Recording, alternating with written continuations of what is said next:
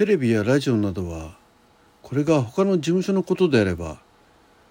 これぞと特番を組むような話題にもかかわらずバラエティ番組で申し訳程度に少しだけ取り上げる程度だった。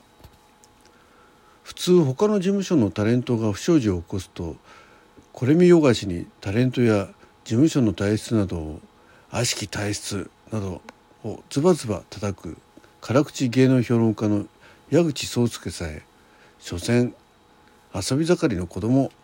デビューにどれだけ金がかかってるかなんて知ったこっちゃない。結局親の教育がなっとらんそんな右も左もわからんガキどもを束ねて音楽業界に貢献されている三田吉田さんのご苦労をガキどもはもっと知ってしかるべきですね。など普段の勢いはどこへやら。そんな業界に嫌気がさしましてやこの事務所の中で起きていることを強く口止めされていた私もミラクルボーイズ解散とともに事務所を辞めて田舎の実家に戻り友人の紹介で地元のタクシー会社で事務員として働くことにした。まさかそこが業界を一旦去った私をまたこの世界へ戻るべくレールが敷かれていたとは夢にも思っていなかったのだが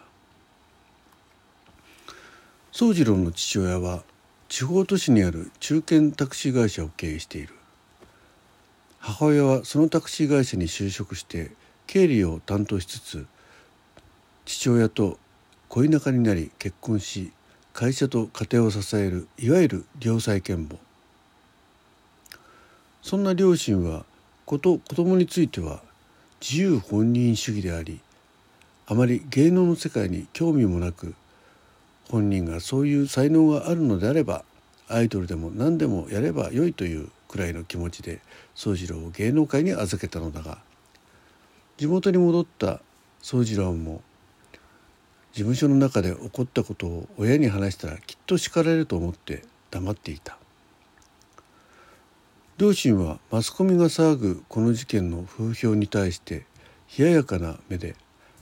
大人たちの事情も傍から見ていると滑稽だね。とばかりに帰ってきた我が子に何があったのか問いただすこともなく温かく迎え入れた。当の宗次郎本人もそんな世間の騒ぎを忘れようとするかのように無関心を装いこの世界に戻る気持ちもなくなっていた。やがてミラクルボーイズと宗次郎のこともマスコミが騒がない分早々に話題に上らなくなっていた。そして宗次郎は地元で普通に少年時代を過ごし中学高校でもどこにでもいるやんちゃな青春時代を仲間と楽しく暮らしていた。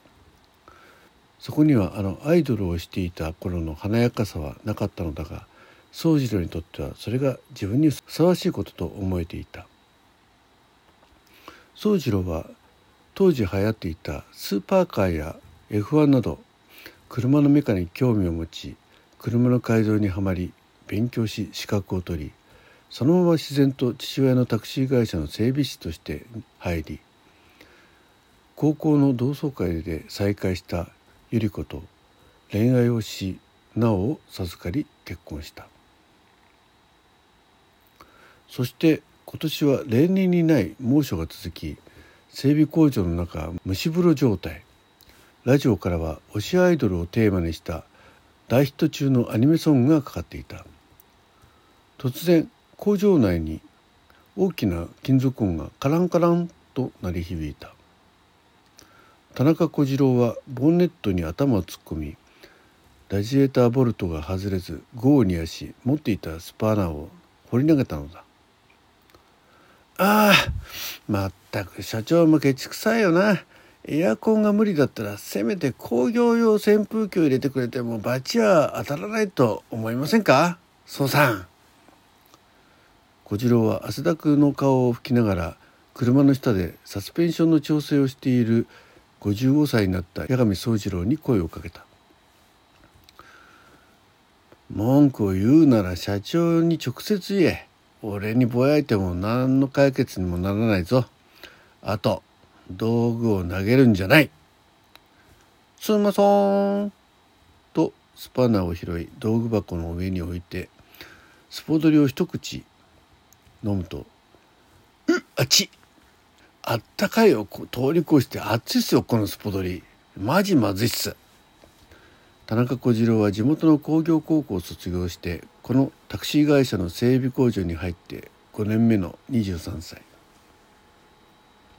宗次郎と2人で会社のタクシー30台と社長の車のメンテナンスをしている。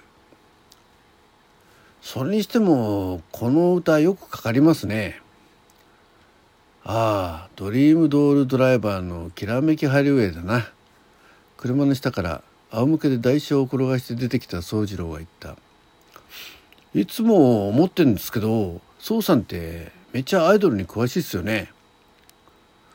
うんそりゃ28年間毎日ラジオから流れてくるのを聞きながら車をいじっていれば嫌でも流行りの曲も歌手名も覚えるさ。そういうもんすかね。小次郎は自分が質問したにもかかわらず感心するでもなく軽く答えながら熱いスポドリをもう一口口にした。その時小次郎の後ろから「こんにちは」と澄んだきれいな女性の声。小次郎は驚いて振り向くとそこにはつばの広い白いハットと品の良いノースリーブの水色のワンピースの女性が立っていた。小次郎はその美しさに言葉をしないぼーっと見つめていた「あの父は八神はいますか?」ははいええ八神宗次郎こちらにいると事務所で聞いてきましたあああそうさんですねそうさん？あここではそう呼ばれてるんですねふふふ。はい、そうさん。いえ、八神さんです。ですか？車の下から起き上がった宗次郎は横の作業台に置いてあったクーラーボックスを開けてよく冷えたお茶のペットボトル2本とオレンジジュースを1本手に取って車の後ろからひょこっと顔を出した「おかえりなお」あれ？美香はただいまお父さんあれ？美香はどこに行っちゃったのかしら？と大げさなジェスチャーでわざとらしく直が言うと「ふふふ」と声を抑えた美香の笑い声が聞こえる。もしかして東京に忘れてきちゃったんじゃ？宗次郎が言うと直のそよ風で揺れるふんわりしたスカートの後ろからいたずらな目をした。ミカがちょこっと顔出して「おじいちゃんミカはここだよ」あれ？声は聞こえるけどおかしいな。おじいちゃんミカはここにいるでしょ。と気づかないふりをする宗次郎に向かってちょっと強めに答えた「あいた。小さくて分からなかった」と宗次郎と目が合った瞬間美香は満面の笑顔で宗次郎に向かって駆け寄って抱きつく「おーっと作業着の油がついちゃうよ」「ほらおじいちゃん困ってるわよ」爽やかな美香の声と戯れる孫とおじいちゃんの声に先ほどまでの暑さを忘れ口をあんぐり開けながら見ていた小次郎に「あそうだ小次郎。俺の娘の直と孫の美香だ。あはははい。小次郎は寝起きのような寝ぼけた声で答えると「このおじちゃん立って寝てるみたい!」美香がいたずらっぽく笑った。小次郎はこれまで見つめていた直の美しく整った大人の顔から幼い美香に視線を移した。するとそこにはまさに小さな美の妖精が大きな瞳をキラキラさせて小次郎を見上げていたのだ。